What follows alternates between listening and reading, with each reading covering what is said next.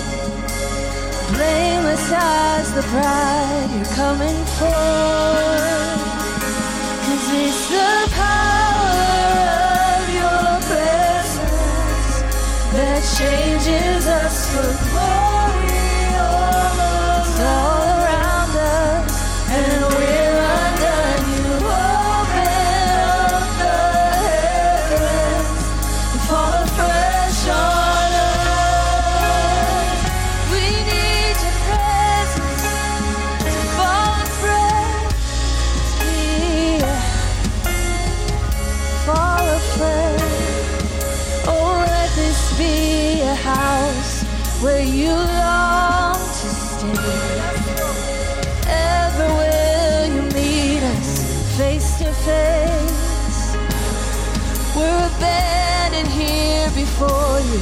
We want nothing else than just to be with you.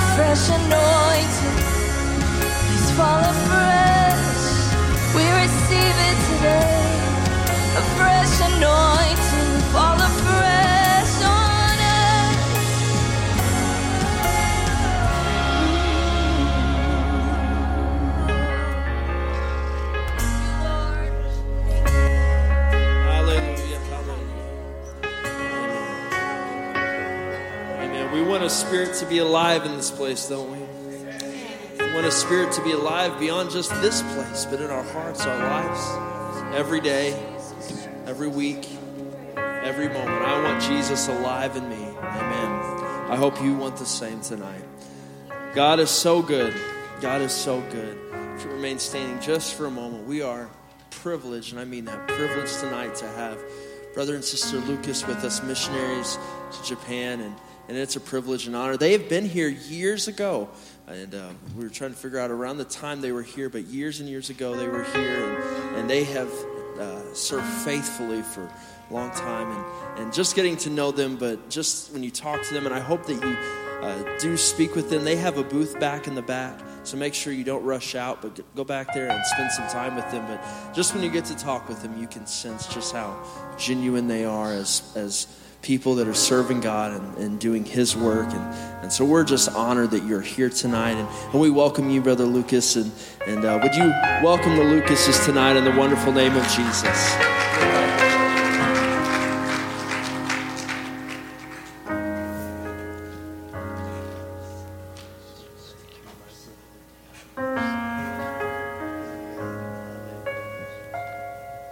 Praise the Lord. You may be seated. I want to say what a thrill and a very, very special privilege it is for us to be in this church tonight.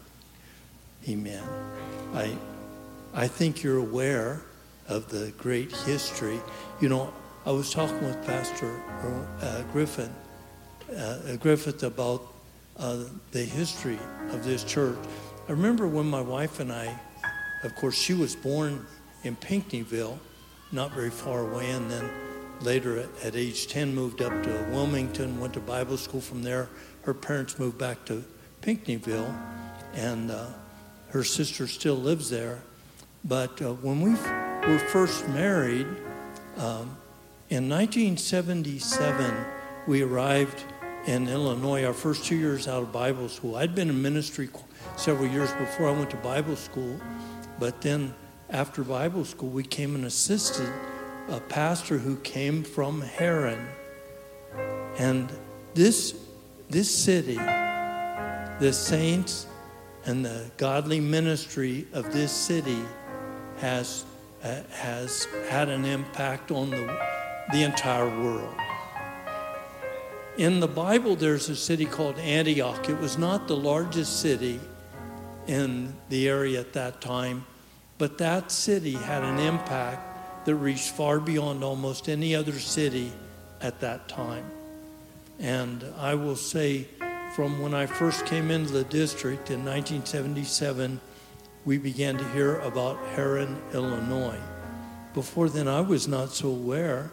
But then I began to find out one minister after another, and through the years, m- many of the greatest preachers in Pentecost have come from this town, this city. That's a fact. Amen. Amen. Our global missions director came from Herrin. Our general secretary came from Herrin. The pastor I worked under came from Herrin. Amen. Uh, a missionary, Lee Sherry, that was from, uh, that was a missionary in Perth, Australia, and then later in, uh, in the South Pacific, came from Herrin. And this city has produced some of the greatest Christians, some of the most godly ministers, some of the best preachers. And I know it's not just the ministers. You've had great leadership in this city, but you've also had praying saints, people of character that walked it and lived it day after day. I think, I think you ought to give yourself and, and the Lord and the work He's done in this city. I think you ought to give yourself a big hand. Amen. I want my wife to come and share whatever she has on her heart. Praise the Lord. We are, This girl is 100% Illinoisan. yes. Um, he kind of stole some of my thunder, saying that I was from Pinckneyville. I was born in, um, well, this goes way back because Pinckneyville now has another new hospital, but the old hospital that was torn down uh, was new when I was born, and I have a twin sister. My twin and I were the first twins to be born in that hospital. we made the newspaper. um, we are so thankful to be with you tonight. We are privileged, and we thank you, Pastor, for allowing us to be here. Uh, we want to give a shout out to all of the youth who worked so hard for that record breaking MTM offering. God bless you. And I know it was a lot of the older saints also supporting you in your endeavors for that offering. Um, I remember way back to um, um, in the beginning, it was, it was called Sheaves for Christ back then, Move the Mission now. And one of the big fundraisers back in the beginning was a 20 mile march. They called it a March for Missions. You remember that, Sister Griffith? And um, so I walked that 20 miles. That was terrible. it was hard. I got sunburned and got blisters, but I raised money for the missionaries, not even realizing that one day I would be a recipient of those kinds of funds. We um, now have a Nissan Serena van that we're driving that um, Move the Mission has purchased for us. It's our fourth MTM vehicles in our 39 years of being in Japan. And Mother's Memorial also just finished in the spring. And I honor all of you for working hard for Mother's Memorial also. We are recipients of wonderful um, appliances. Um, I think I'm on my second refrigerator in 39 years and on my third washer and dryer. Uh, and thank you so much for your sacrifices for us. Uh, we appreciate it. Also, the um, um, support that Mother's Memorial gives for uh, foreign students is so vital, and we appreciate your hard work for that. Um, we um, are, as we have said, have been in Japan for 39 years. We have been in missions for 42 years. Um, arrived in Japan in 1984. Uh, found, found out four days before we left to go the field to the field that we were going to have our first baby, and that was a little hard, leaving mom and home. But God is faithful. He is good. And I have learned to pray a prayer that He always answers. I have prayed, Lord, go before us and prepare the way. And He did exactly that. And He has done it time and time again in our, um, our lives. Uh, we moved into an apartment. Um, it was a new apartment, uh, nice. We loved it and we're thankful. But when we moved in there, we didn't know that directly across the street was a midwife's clinic. And uh, a neighbor that was also expecting, she was a Japanese lady married to an American military man. She said, There's a midwife right across the street from us. Did you know that? And I said, No, because I couldn't read anything then. And um, so she took me over and introduced me, and all three of our sons were born at that midwife's clinic. So when you are, have a new endeavor in your life, I want to encourage you Lord, prepare the way before me. And don't just make decisions what you want to do. Acknowledge the Lord. The scripture says, acknowledge the Lord. That means, Lord, I know you're here. You are in this situation. And I want your will to be done, Lord, not my will. Your will to be done, your kingdom to come, your name to be hallowed. That's how we should pray every prayer, right? Those three things the Lord's will be done, his kingdom come, and his name to be hallowed. And he is faithful. We've seen many wonderful things happen in Japan. Many people come to know the Lord, been baptized in Jesus' name, filled with the Holy Ghost, speaking with tongues, living a life of holiness and surrendered to the Lord. We've also had challenges. We've had disappointments. just like every pastor, every family, every saint has in their lives. We, it's, it's an up and down, isn't it? Highs and lows. But the Lord is in all of it, and we learn and we grow and we give Him glory and we give Him thanks. His goodness is amazing. I um, I'm so thankful for your backup. it just feels so good in here. Thank you. I'm going to talk just a little bit longer if that's okay. But you can keep playing. That's wonderful. I'll hurry, Brother Lucas. Um, so um, I want him to be able to um, minister the word of the Lord. Um, I know he has a word for this church.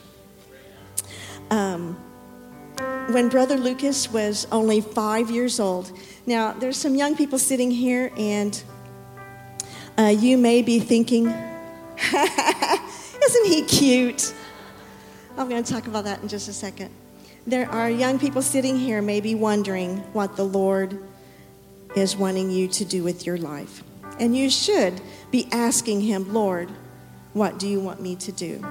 And as all of the older of us should be wondering, Lord, what do you want me to do for you today?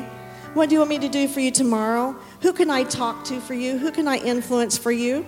Um, but the young people have their life ahead of them. And you may be considering, I know I met a couple of young ladies that are interested in missions. And um, you may be wondering, Lord, is that the life you want for me? Brother Lucas was a little boy sitting on little tables and chairs in a Sunday school class. And the teacher said, Sunday school teachers, you are important. That's not what she said, but I'm telling you, you're important. You influence the children. You're not there just to take up time and make sure they don't interrupt the, the adult service. You are important. This Sunday school teacher said the Lord has a purpose for your life. Maybe He will call one of you to be a pastor or an evangelist, a pastor's wife, a teacher. Maybe one of you will be a missionary and go to another land and, and teach others about Jesus that don't know Him. At that young age, he said, Oh, I think the Lord's calling me. When he was 12, he uh, was in a church service where uh, Japanese missionaries sang the song, um, How Great Thou Art, in Japanese, and it touched his heart. He really felt the call of God in his heart and thought he would go to Japan. As a teenager, he got away from the Lord and uh, ran away from home and joined the Marines. Was tired of people telling him what to do, so he just wasn't going to put up with that anymore. He went and joined the Marines, as if the Marines don't tell you what to do, right? And but the Lord got a hold of his heart again when he was in the Marine. He came back to the Lord, and the Marines sent him to Japan instead of Vietnam. It was during the Vietnam War, and he had a, an assignment to Japan, and the Lord renewed the call to Japan as a young Marine. And then um, we'll kind of switch gears and talk about me a little bit.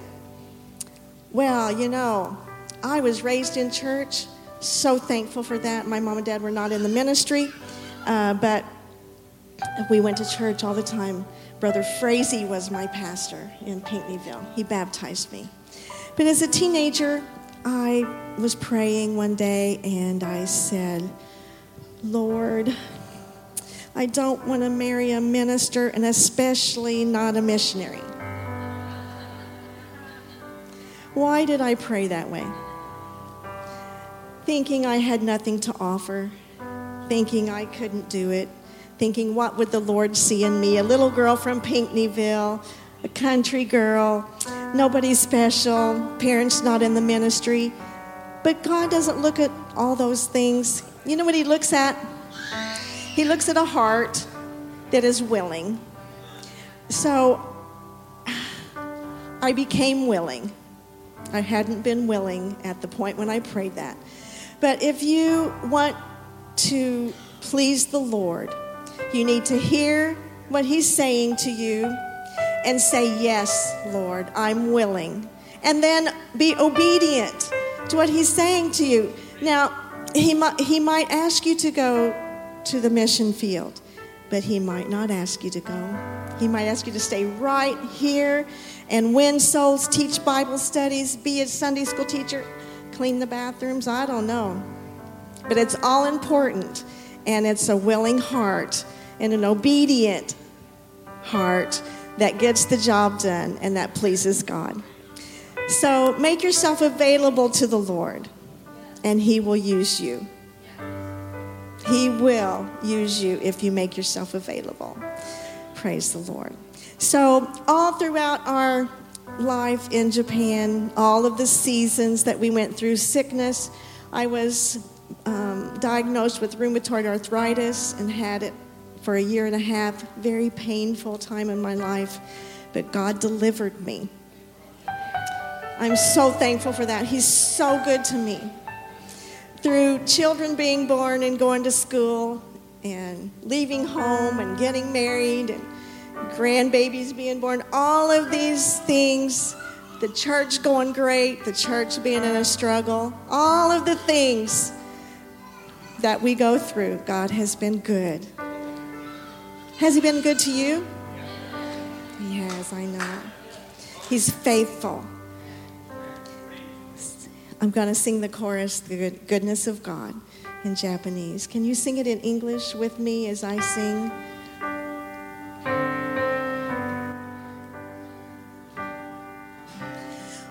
私の人生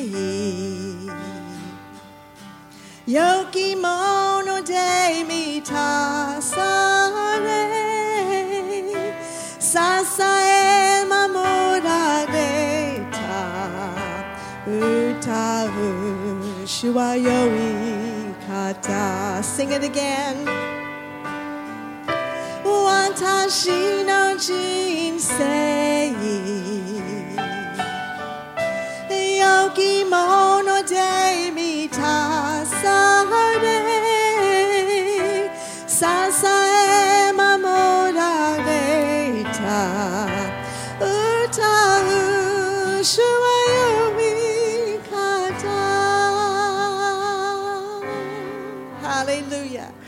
praise you Jesus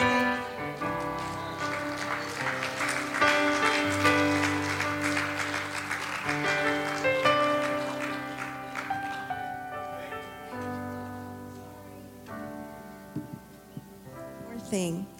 The Lord has blessed us, and we have been able to raise all of our PIMs that we need. Uh, thank the Lord. But we are still raising uh, money for a couple of projects. Uh, we are uh, remodeling a church building for uh, a Bible school, and uh, also we're raising funds to print new literature in Japanese. So we would appreciate you considering joining us and um, seeing the results and those around the throne when we make it to heaven. Many times when we're about to go through a problem or in a problem, uh, God speaks to different people in different ways. And one way He has spoken to me many times and helped us is He will give me a song. And we've got about 60 or 70 songs like that.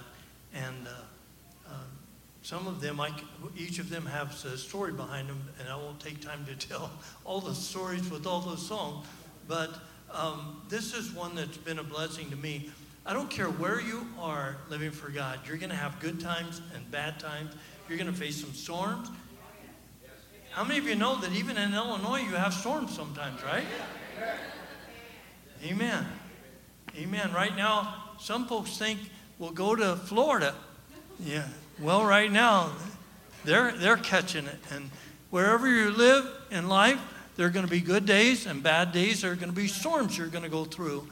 But uh, I I was studying and found out that all uh, other birds, when storms come, they hide, except the eagle.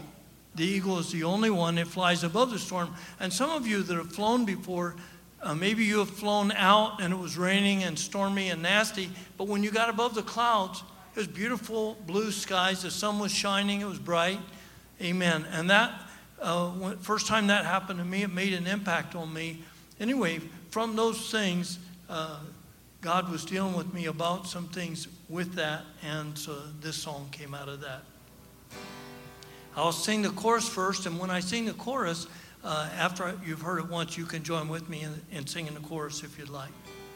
It's time to fly. Let the storm winds lift you upward. Reach for the sky. The sun still shines above. When the thunders crash, the howling winds and dark clouds sweep the land, spread your wings, and they will lift you to the safety of His love.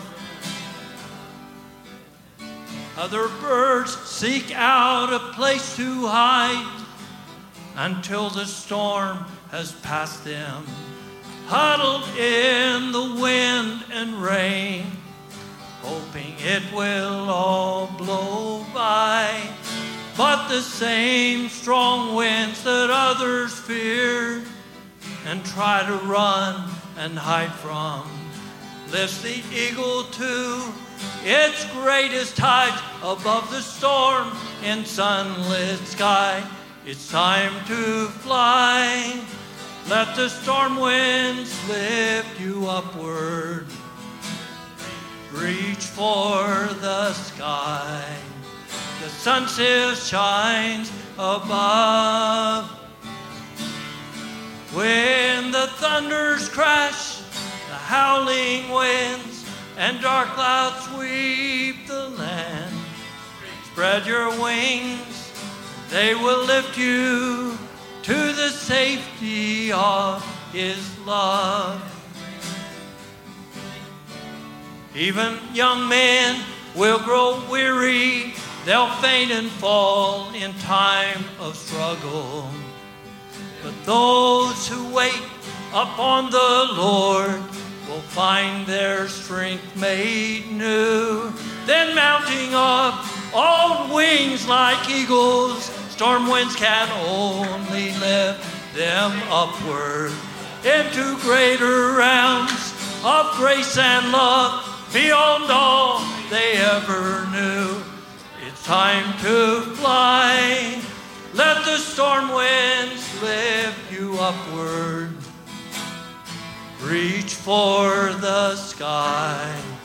The sun still shines above. When the thunders crash, the howling winds and dark clouds sweep the land, spread your wings, they will lift you to the safety of His love. When the thunders crash, the howling winds and dark clouds sweep the land. Spread your wings, and they will lift you to the safety of His love. Amen. Hallelujah. Let's stand together.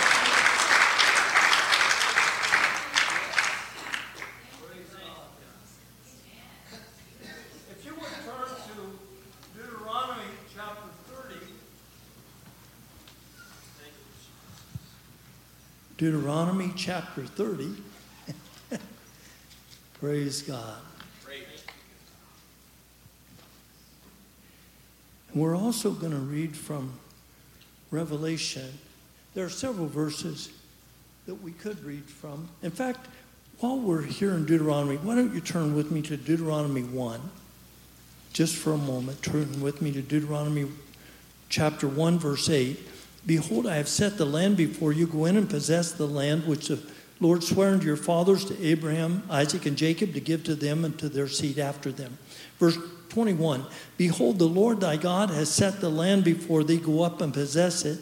As the Lord God of thy fathers has said unto thee, Fear not, neither be discouraged. Then Deuteronomy chapter 30, and uh, beginning verse 15 See, I have set before thee this day life and good and death and evil. In that I command thee this day to love the Lord thy God, to walk in his ways, to keep his commandments and his statutes and his judgments, that thou mayest live and multiply. The Lord thy God will bless thee in the land whither thou goest to possess it. But if thine heart turn away, so that thou wilt not hear, but shalt be drawn away and worship other gods and serve them, I denounce unto you this day that ye shall surely perish, and that ye shall not pr- prolong your days upon the land whither thou goest over Jordan to possess it. I call heaven and earth to record this day against you that I have set before you life and death, blessing and cursing. Therefore choose life, that both thou and thy seed may live that thou mayest love the Lord thy God, and that thou mayest obey his voice, and that thou mayest cleave unto him, for he is thy life, and the length of thy days, that thou mayest dwell in the land which the Lord sware unto thy fathers, Abraham, to Isaac, and to Jacob, to give them. There are many other. Well, let's let's look quickly at John. John chapter uh, four. Gospel of John, chapter 4. And we're going to look at verse 35. Gospel of John, chapter 4, and verse 35. Say not ye, there are yet four months, and then cometh the harvest. Behold, I say unto you, lift up your eyes and look on the fields, for they are white already to harvest. One more passage I'd like to turn to Revelation chapter 3.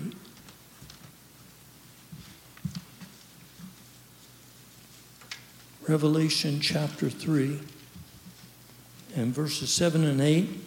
And to the angel of the church in Philadelphia write, These things saith he that is holy, he that is true, he that hath the key of David, he that openeth, and no man shutteth, and shutteth, and no man openeth. I know thy works. Behold, I have set before thee an open door, and no man can shut it. For thou hast a little strength, and hast kept my word, and hast not denied my name. Amen. Amen. In Jesus' name, you may be seated, but first I'm asking you smile at someone. Amen. After you've smiled at someone, you may be seated. Praise God. We tell folks in Tokyo anyone that comes to a Pentecostal church and won't smile at anybody should not be allowed to sit down. Amen. Praise God. Praise the Lord. I want to speak to you tonight about seeing what God has set before us. Seeing what God has set before us. There in Deuteronomy, he told them, I set bef- uh, I've set the land before you. Go up and possess it. And he told them that twice in verse 8, chapter 1, verse 8, and verse 21. And then at the closing of that book, as Moses was speaking to Israel his final time, just before Moses would die, Moses uh, was used of the Lord to say, I have set before you life and death. And it's your choice. I've set before you a way, a road, a path, a clear path that leads to life. As Jesus said later, uh, or it was said later that it's life more abundantly, and Jesus said, I've come to give you life more abundantly. Amen. I've come to give you life more abundantly. And he said, I set before you life, but uh, you've got to make the choice. And if you don't choose life, you've chosen death. And he said, The path that I'm setting before you is a path that has blessings all along the way. You'll just uh, run into one blessing after another. But if you reject that and you walk contrary to what I've spoken to you, you are choosing something, but it's not going to be a blessed path. It will be a cursed path. That's what he said. He said it will be a path that leads to cursing. He said, when you get up in the morning, you'll be cursed. When you lay down at night, you'll be cursed. When you sit at the table, you'll be cursed. Uh, everything you own will be cursed. Everything that's attached to you will be cursed. Your job will be cursed.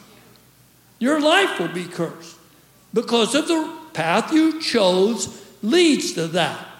You didn't have to go that way. I'm setting before you a path that leads to life and blessing, but you've got to make the choice.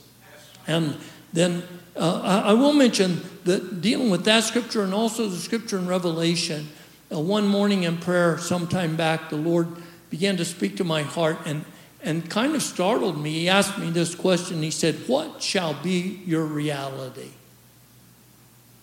And as I began to think about that, what, what is the Lord saying to me? And, and I, I, I thought about the promises of God, and I, I thought, not every minister ends up in his lifetime having the same reality. My dad was, uh, it was mentioned before that I, I, we came here before when uh, Pastor Griffith's dad was pastoring many years ago. And then, of course, when we first came into the district, Pastor Irwin was pastoring here. And what a great church this has been through the years. Amen. And we love this church and the precious people and the impact you've had on the work of God. But in my dad's ministry, uh, he had more, min- uh, more miracles happen in his ministry than anyone else I ever knew personally. Uh, he, uh, four times in his ministry, people were raised from the dead. And uh, I, blind eyes were open, deaf ears were unstopped. It was a normal thing in our church. Every church he pastored was full of people that had miracles in their life and, uh, and uh, testimony services and were uh, continually filled with people that had had miracles in their lives. And then I met Brother J.J. Uh, Bourne from uh, Natchez, Mississippi, and, and eight times in, in his ministry, uh, eight times in his ministry, if I remember correctly, eight times people have died at judgment. But I think it was 16 times that people have been raised from the dead. And yet, there are many ministers that will minister their whole ministry and never see anyone raised from the dead or uh, anyone die in judgment.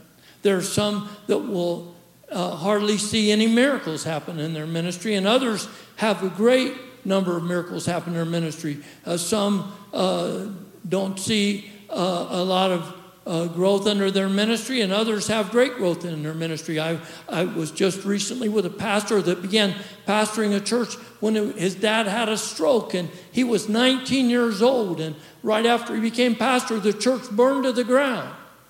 And they were, they were financially broke, and he had no idea what to do.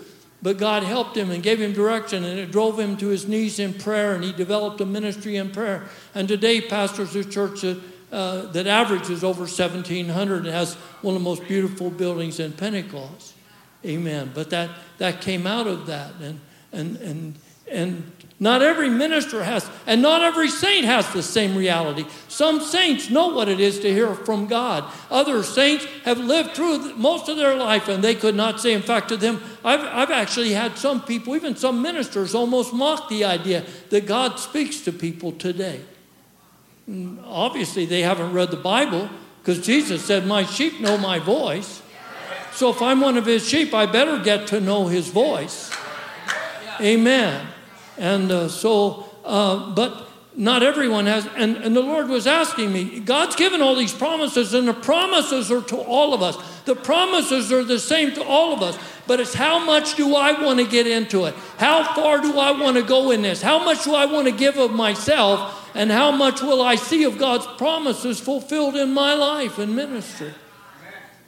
Amen. It's not dependent upon God's willingness. It's because God doesn't change and God's no respecter of person. It's dependent upon my willingness and how I give myself to the Lord. Amen. And the Lord, the Lord, all through the Word of God, we see some people that God set wonderful opportunities before them and they never recognized it. They never saw it. God even told them what He was doing. How many times did God say, He that hath an ear, let him hear what the Spirit saith to the churches? God's speaking to the church, and yet there are some, God, God's saying, if you got an ear, you need to be listening because God is speaking. And if you're not hearing, it's not because God's not speaking. And Proverbs, it says that the seeing eye, the hearing ear and the seeing eye, God hath made even both of them. And we need to pray, God, give me spiritual eyes that can see and ears that can hear. Amen. We need to see what God's trying to show us. And, and, and he told the disciples, the, the disciples, they, they had just walked past a lady uh, going into town to get groceries, get lunch, and, and uh, she was coming to get water, which was very unusual to do that at noon, but she was coming with her water pot, and we don't even find they even noticed her. And, and they go get their, because they were, they didn't have the Holy Ghost yet, but they were already Pentecostal enough to know what you do when you know when you're looking for a restaurant, you're looking for some for food when it's time to eat, and so their minds were on food. She comes to the well, and Jesus talks to her, and uh, the conversation ensues. And before she's finished, the disciples are coming back with the food, but you can see they're kind of irritated because Jesus is talking to someone. Who knows how long this is going to go, and the food's probably going to get cold before before, you know, and oh, she's leaving. Well, praise God, hallelujah, we can eat. And they come and they don't ask Jesus about his conversation with the lady. They just set, start setting the food out and say, Come on, Jesus, let's eat. And he says, I have meat to you know not, not of. And, and they said, Well, who gave him something to eat? He said, My meat is to do the will of God and uh, the will of the Father, uh, him that sent me, and finish this work. And, and then he turned to his disciples. He said, Well, you lift up your eyes Lift up your eyes. You're looking too low. You're looking too low. He said, You say, Oh, yeah, four months and then comes harvest. We're going to have revival someday. There's going to be a great revival someday. And he said, You do not realize you're sitting in the middle of a field that is overripe. All around you are people hungry, wanting to be won, and you don't even see them. You don't even know it. Amen. I had we had the experience of a lady that was in our church, a military dependent, and I was talking about soul winning and and uh, and reaching out uh, to people, and she came and she was furious. She said, "Brother Lucas, the housing area where I live and the base where my husband is stationed and where we shop, everybody that wants religion has got their own, and they don't want ours, and everybody don't have one, don't." They don't want one. And there's nobody hungry for God in the area where we live. I said, Sister, I don't, I don't believe that. I believe there's people there hungry for God. And, and she got so mad at me, she ended up over that, leaving our church because she was so mad at me because I believed there's people who was hungry for God and she didn't. And so she left our church and went somewhere else. And, uh, and, and then she left Japan shortly after that. And right after she left Japan, one day I got a phone call from a lady, and she was from that same Negishi housing area that this lady lived at. And, and she was crying, and she said, Pastor Lucas. I said, Yes. She said, You don't know me. I'm Danny Black, and, and, and my husband is stationed at Yokosuka Air, uh, Naval Base and, and on a ship. And, and said, uh, We're about, our family's about to break up and, and our lives are so miserable. And said, Sometime back we were looking in the paper and saw an ad for your church, and, uh, and, and, and it just kind of got big, like it just blew up and, and, before us. And we thought, Wow, that's weird. But we didn't, we, uh, she said, uh, we were talking the other day, we need to find that church. And so she said, we went to look, but the, the papers have all been thrown away that we had, and we couldn't find any papers with that ad. And so uh, said, uh, we were crying and felt we need to find you, and we didn't know how. But uh, today I was walking by the library pushing a stroller with my baby and had my children with me. And, and as I was walking by the library, I felt go in. And so I went in, and there was a Japanese man in there. I never saw him at the library before on base, but I went in, and he, he walked up to me. And that never happened, but said, Can I help you? And she said, Well, I'm looking for this newspaper that we saw this ad in it, it some time back. And and uh, but but we don't have it now. We don't. He said, "Come with me." And she said he led me back around this area of the library I never even knew existed, and back into some racks they had back there. Uh, opened up some things and, and pulled a newspaper out of a stack, opened it up and pointed at your ad and said, Is this what you're looking for?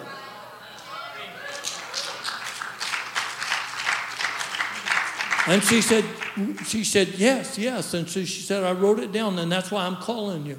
I told her, I said, Well, I talked to her about getting a home Bible study. She said, Oh, you'd come all the way over here for us? And I said, Well, sure. And so, and so I went that night and showed them a home Bible study, got a Bible study with them. And within a few weeks, uh, she had been baptized and gotten the Holy Ghost. And then, uh, then her husband uh, came in and was baptized and got the Holy Ghost. And then uh, her, she was talking to her neighbor, and about the fourth or fifth Bible study, her neighbor started sitting in on it, and, and she started coming, was baptized, got the Holy Ghost, and, and her husband was out on the ship. When he came back in, we were finishing the first study, and she said, Would you come to our house now and teach the whole thing all over? My husband didn't get it, and, and I want to hear it all over. And I want to, I missed the first few lessons anyway. So I started teaching them, and, uh, and uh, one night I was just finishing up a study, and the, there was a knock on the door, and uh, at their house there was a knock on the door, and the first lady, Danny Black, was with another lady named Sharon, and she was standing there, and Sharon was crying, sobbing, really, and and she said. Uh, and, and she said, you know, tonight they had a special thing at a chapel and, and some speaker, and, and I went over there and, I, and they opened up for questions. I asked a question, and he just made me look like a fool. He mocked me and ridiculed me right in front of everybody. But I was serious, I was honest. I don't know nothing about the Bible and nothing about God.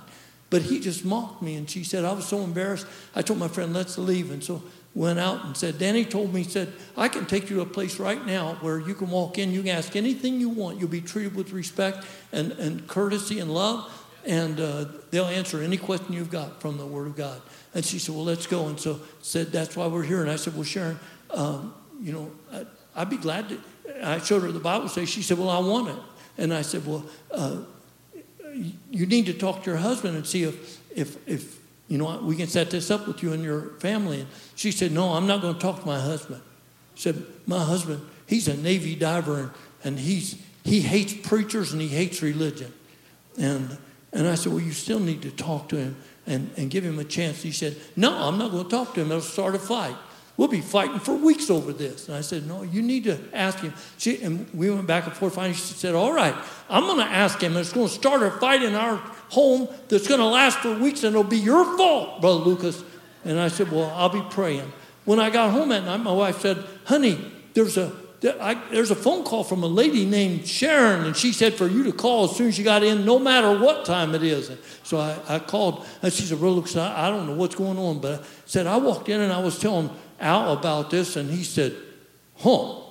Well, I think I'd be interested in that." She said, "You what? You're joking?" He said, "No, no, I think I." Well, I went down and showed him the Bible study. When I walked in, this guy he didn't even have a neck, just a like a, a bucket sat on top of gigantic shoulders, and and uh, I walked in. He said, "I hate." I hate religion. I said, man, I don't blame you. It messes more people up. He, he said, I can't stand hypocrites. I said, they drive me crazy too. He said, sit down, preacher. I think I'm going to enjoy this. The fourth week I got there and he met me at the car, hyperventilating saying, But Lucas, I gotta be baptized in Jesus' name. I gotta be baptized right now. We went out. The thing is, all those families, all those families lived close enough to that one lady that was sure nobody was hungry for God that you could have stood at her house and thrown a rock and hit their houses. Amen. It wasn't that nobody's hungry for God, she just didn't see them. She didn't have eyes to see. She didn't have ears to hear. There was people crying out because they were so thirsty and hurting and hungry and their lives messed up, but she didn't she went, she saw them at the store. I'll never forget one night I was talking about in, in a church and I, I told him, I said, God's going to open some doors for you. I said, some of you, some of you are going to go to the grocery store tomorrow and, and you're going to bump into someone. You're going to say, excuse me. And if you don't have eyes to see, you're going, you're going to miss it.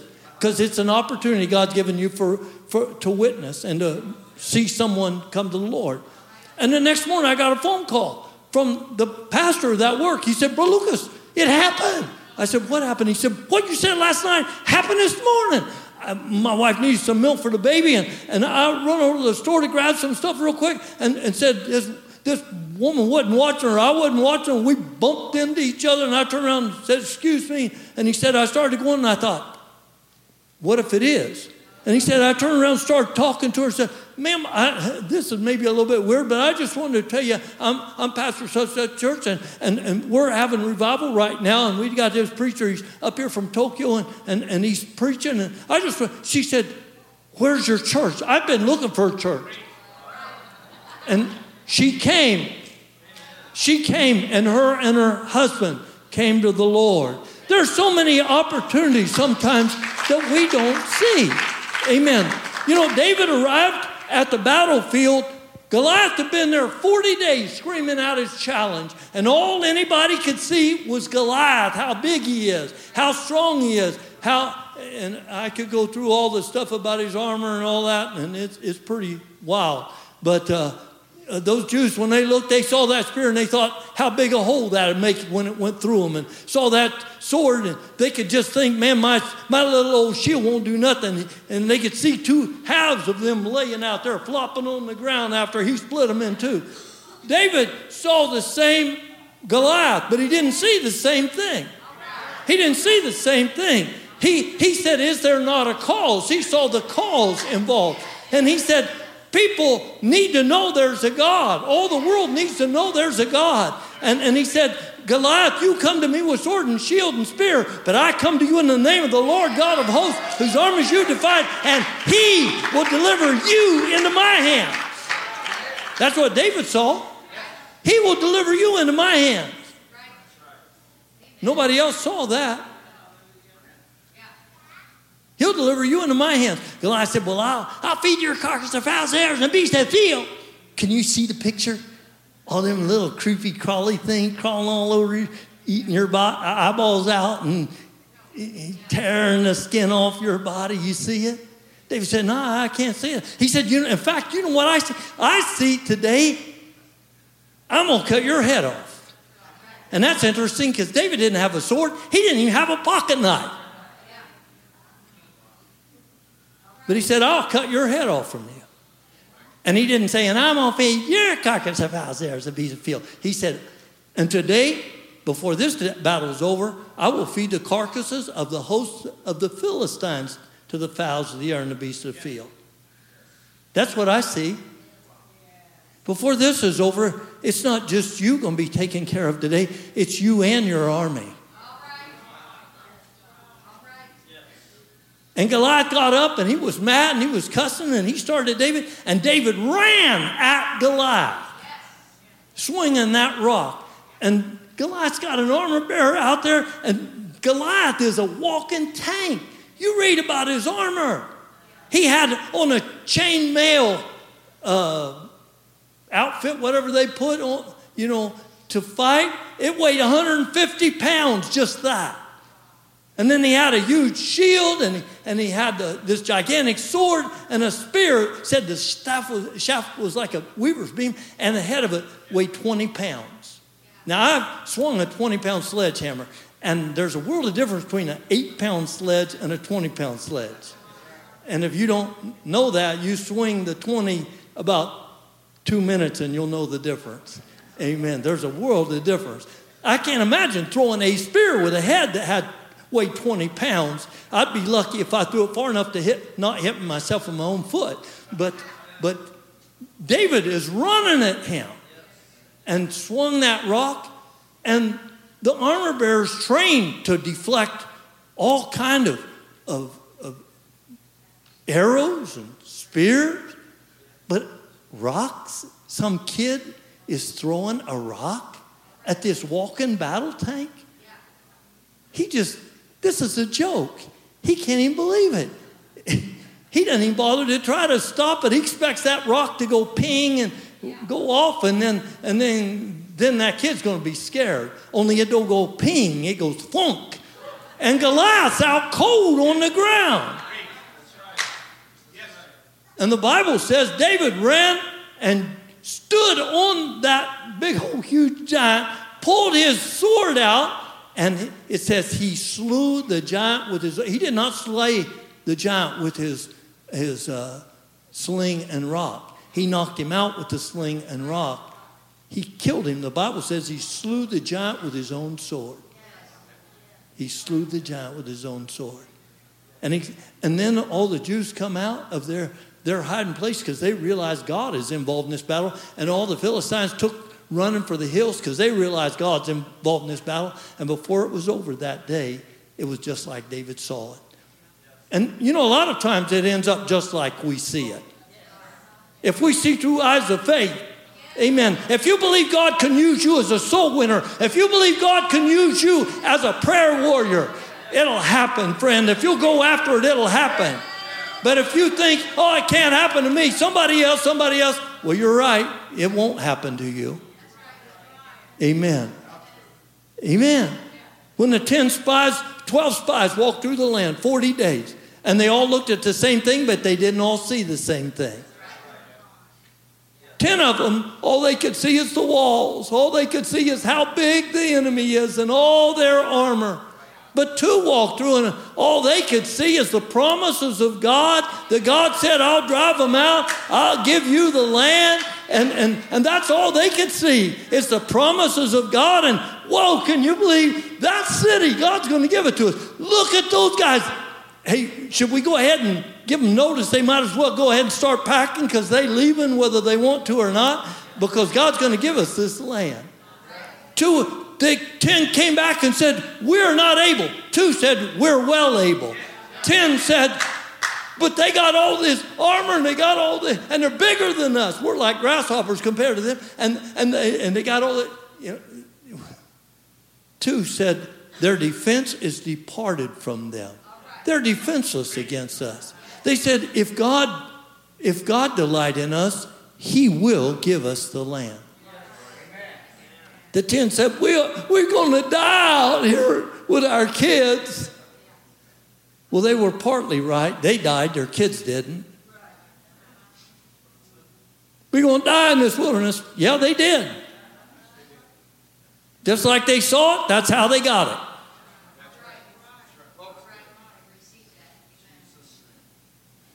Two of them said, God's gonna, God delights in us. We didn't get this far by our own ability. We got this far because God helped us. And, and God didn't bring us here for nothing. God's trying to work in our life. God's trying to perfect us. God's trying to help us. And they saw that. That's how they saw it. And I know it took 40 years for the deadheads and naysayers to die off. But 40 years later, when the new generation marched in the land, guess who was leading the parade? Those two old guys still seeing it the same way, still, still believing God. Amen. Amen. Seeing what God had set before them. God said, I, I set this land before you. You got to go up and possess it. Amen. The first generation said, We can't do it. Second generation said, Let's go. Let's go. And they did. And, and Caleb, he, he came to Joshua. He said, Joshua, you remember when we was in there walking through the land before, those, those giants, the Anakim, they lived in that one mountain area, and, and, and our brother was all scared to death of those guys. I don't want that to happen this time. You remember, God told me, because I followed him with my whole heart, that I could pick anywhere. Everybody else got to draw straws for what they get, but I can pick whatever I want, and God said, It's mine. And Joshua said, Yeah, I remember. He said, Those Anakims all lived down around Hebron in that area. And he said, in that mountain area, and I always kind of wanted to be a mountain man. He said, Give me the mountain where the giants live. Me and my boys will take the whole nation don't need. God said to give it to me. It don't matter if it's just me and my boys. We can do it. And his daughter must have been some kind of beautiful girl because he told his the, all those cousins and all of them, he said, Boys, which one of you fights his way to the top of the hill first? Gets to the top of the hill, gets to marry my daughter. They like to kill each other, trying to beat each other up. And, and what a whole nation was scared they couldn't do. One man that saw that God keeps his promise, God's word is true, God will do what he said. One man and his family did it, and they possessed that land. Amen. Amen. Praise God. Praise God. Oh, there's so many examples in the Bible of God setting things before people, promises, and some believing, some seeing it just like God said it, and believing it and receiving it. And others that just never would see it that way. They always looked from the carnal aspect, they left God out of it. They ignored God. They forgot about God, they looked just at themselves. But how's it going to be for you and I? How's it going to be for you and I? We've got God's promises. We've got God's promises. There's some folks, they'll get on the internet and they'll post all this nasty stuff they don't like about the government.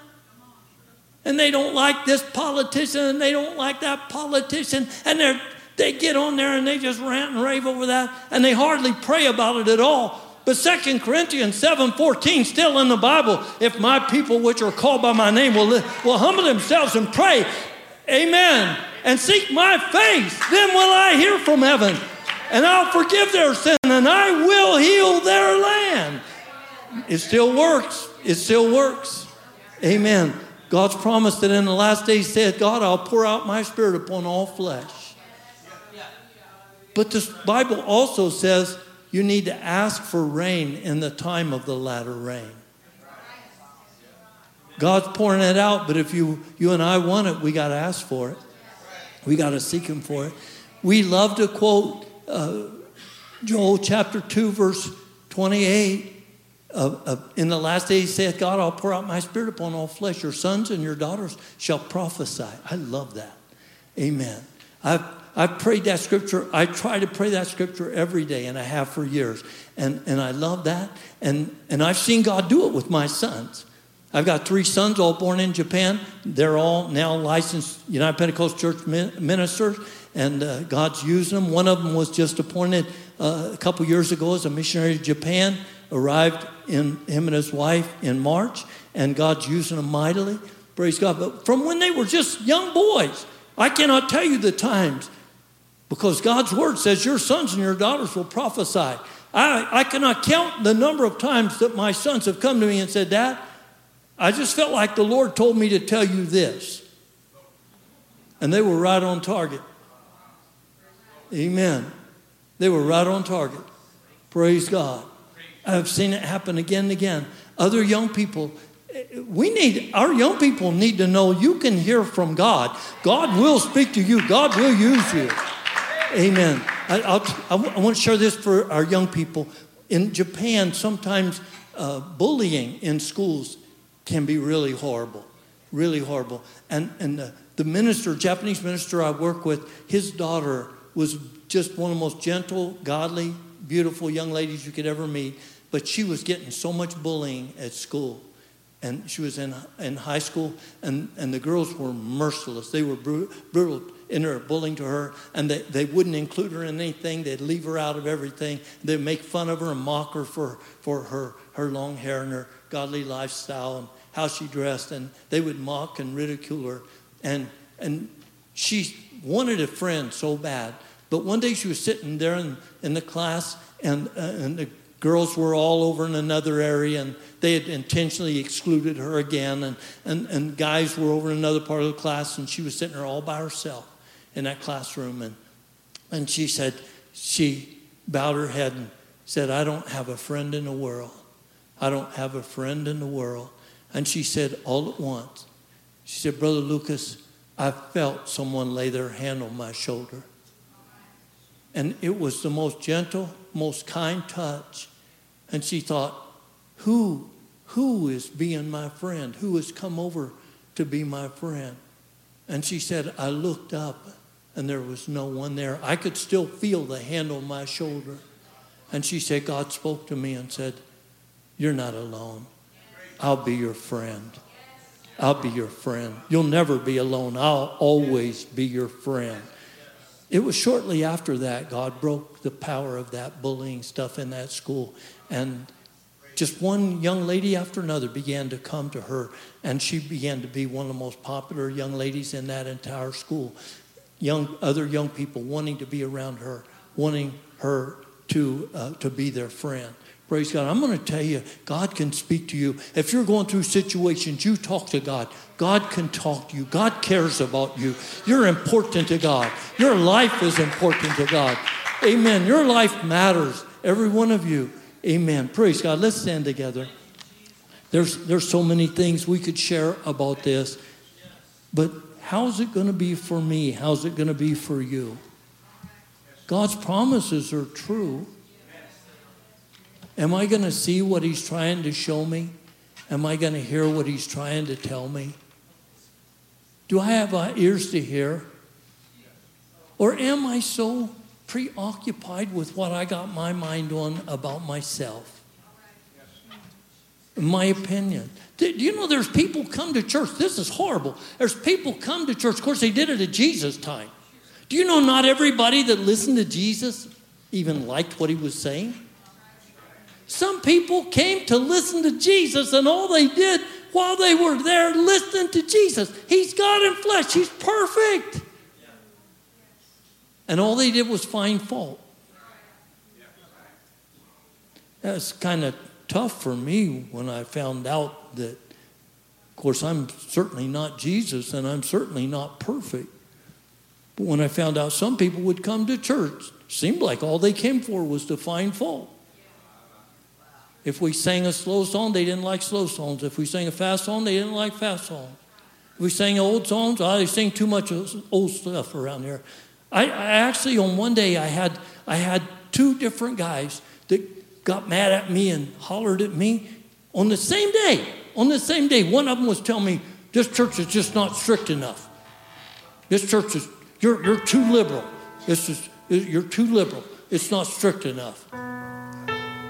Right after that, we found out he was involved in adultery. Another, another guy came to me and said, That's what's driving people away from this church is you're so strict. All this holiness, holiness, holiness stuff. You're just so strict. I found out, you know, but, but I found out people that are hungry for God that don't come to find fault, but they come to find God. They come to hear from God. They come to see what God's trying to say, what God's trying to do in their life. Praise God. Amen. They're gonna they're gonna see, they're gonna hear. Praise the Lord. Amen. Praise God. Praise God. Hallelujah. Hallelujah. Let's pray together. Could we pray together? Lord, give me eyes to see, give me ears to hear. Help me to see what you're trying to show me. Help me to see the opportunities, the open doors you're setting in front of me. Help me to hear what you're trying to say to my heart.